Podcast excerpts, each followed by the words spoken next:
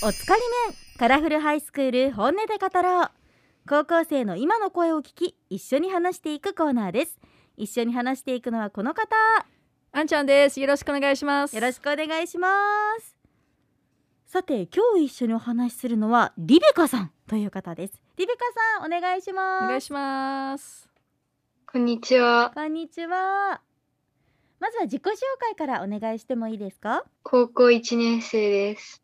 あ高校一年生なんかこう趣は味いとか特技とかってあります、趣味は犬と一緒に遊ぶことです。私も犬大好きなんですえ飼ってます飼ってます。え何犬2匹飼ってます。二匹か。すごい。 1匹はミックス犬で、うん母犬がトイプードルで、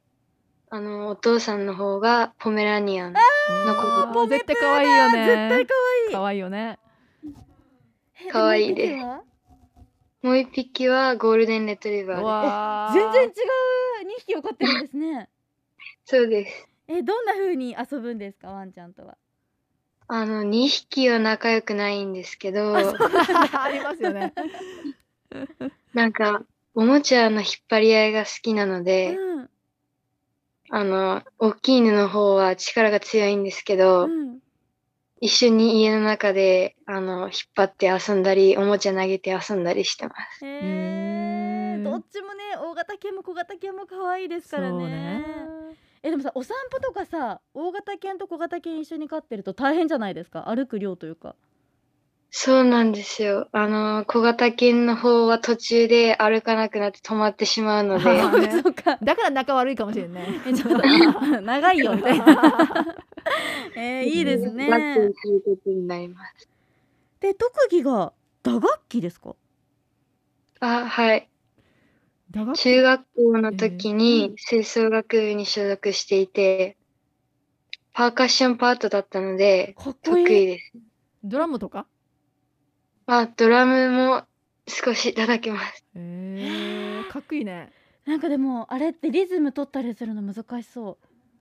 う難しいですね。なんか邪念が入るとダメになりま せんそんなことない私ねあの高校が仏教の高校だったんですよ、えー、で試験の一つに木魚を叩くっていうあそうなん。そう試験があってえでねー、どうしてもね私邪念がすごいから途中で違うこと考えちゃうん ですよそうするとわけわかんなくなってずれちゃうっていうえそういうのなかったですかあの、なんかずれるっていうか、足と手で違う動きをするので、うんど、どこかが速くなって、どこかが遅くなるみたいなことはありました。ああそっかそうやね。でもねかっこいいですねいやー打楽器ってかっこいいよ本当に。え今は続けてないんですか吹奏楽部は吹奏楽部っていうか、高校に部活がなくあて、そっかそっかえどういう高校にいてるんですか。えっと、通信制とか、うんうん大学進学コースとか、なんか、たくさんのコースがある高校で、うんで、私が選んだコースが通信のコースだったので、うん私は家で勉強しています。ああなるほど。そっかえ家で勉強するのってこうやっぱ自分の意思がすごく大事になってくるじゃないですそうなかんですよね大変じゃないですか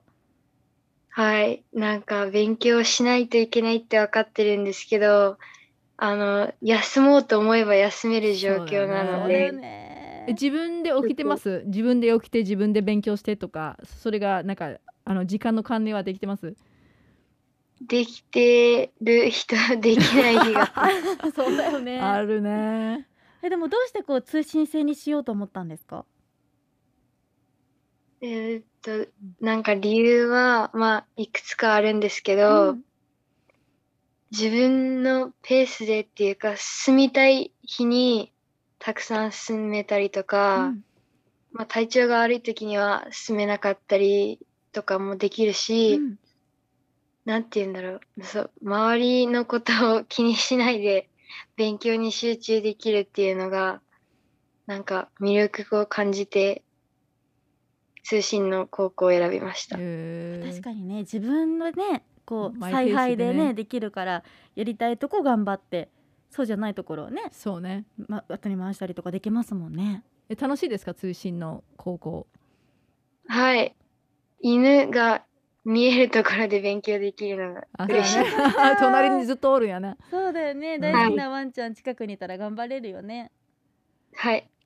そっかそっかでもその通信に行って何かの何、まあ、悩みとかはありますえっと、体育の授業が体を動かすっていうのが直接ないので、ちょっと体力が落ちていく一方かなって。あーなるほそっどかえ体育の授業自体はあるんですか、授業、あの、レポートを提出しないといけなくて、んうん、で、なんか、体育とか保健の授業の内容を、なんか紙で書くっていうのはあるんですよ。うーんなんか、パスの名前とか、ああなるほどなるほどそういうのを書いて送るのっていうことはあるんですけど、体を動かすっていうことがなくて、やっぱり部活もないし体育もないからやっぱりねそれありますよね体力落ちますよそねうだ犬の散歩行こそう うねゴールデンちゃんと一緒にねとと何か叩くあのね長いそっかで もあの部活動がないのは寂しかったりはしないですかあ寂しいですね。とっても。ねえこうね中学の時とか打ち込んでたりしたらね急になくなっちゃうとちょっとうん寂しいなって感じするかなと思ってそそ,、うなんですよねっかそっかでもねぜひちょっとワンちゃんといっぱいお散歩して体力作り頑張ってください、います。 今楽しいなーって思うことだったりハマっていることってあったりしますハマっていることは、自転車に乗ることですね。自転車えでも出身ねさっき聞いたんですけど長崎県でしょはい、長崎です。長崎って自転車乗れない方が多いっていう話をよく聞くんですよ坂が多くてあ ーあそうですね。自転車乗ってるんですか乗ってます。じゃあ体力問題ないんじゃんもう運動してるやん大丈夫ねえ 坂道動いてるんですか、坂道は、家が坂の上にあるんですけど、うんあの、行きは、あの、下りな ので、問題ないんですけど、うん帰りが途中で止まってしまうことが多いですね。あーやっぱりそっかそっねかそっか行きね楽した分帰りちょっとしんどいみたいなね逆だったらいいんですけどね 本当ね行きは元気だけど帰りは楽したいですよねじゃあ結構毎日乗ってますいや、毎日は乗れないですね。えーなんかこう自転車って言ってもいろんな自転車があるじゃないですかいわゆるママチャリって言われるものだったりとあーかありますねあとなんかこうマウンテンバイクみたいなどんなものに乗ってるんですかあの、父が作ってくれたマウンテンバイクに乗ってます。作ってくれた父がすおえ自転車で 作れるの作るそれ作れるもんやね父が自分で趣味でなんか自転車作って乗ってたんですけど、うんそれのなんかちょっとちっちゃい形のを最初に作ったんですね。うんへうんえで、私が乗りたいって言ったら、あの、譲ってくれました。わあ優しいお父さんやねすごい手作り自転車でしかサイクリンもグマウンテンバイクってかっこいいよねねえでもさマウンテンバイクってお尻めちゃくちゃ痛くならない痛くないんですけど、ちょっと高いんですよ。ねえなんかへえサドルが高いよねそうです。どっちがでもあの多分あのママチャリより焦げにくあのえっと焦げやすいでしょえ多分漕ぎにくくなあいそうなんどうだろう人によるのかな軽いんですよ。あマウンテンバイクの方が多分。だから、あの、坂を、あの、帰り登るときは、マウンテンバイクの方が軽くて、手で押しやすいので、なるほどなるほどギアとかあったらねマウンテンバイクの方がいいかもしれないけど私ねマウンテンバイクねあの姿勢が結構ああねきつくそうやてね乗れなかったんですけどそういうとこは大丈夫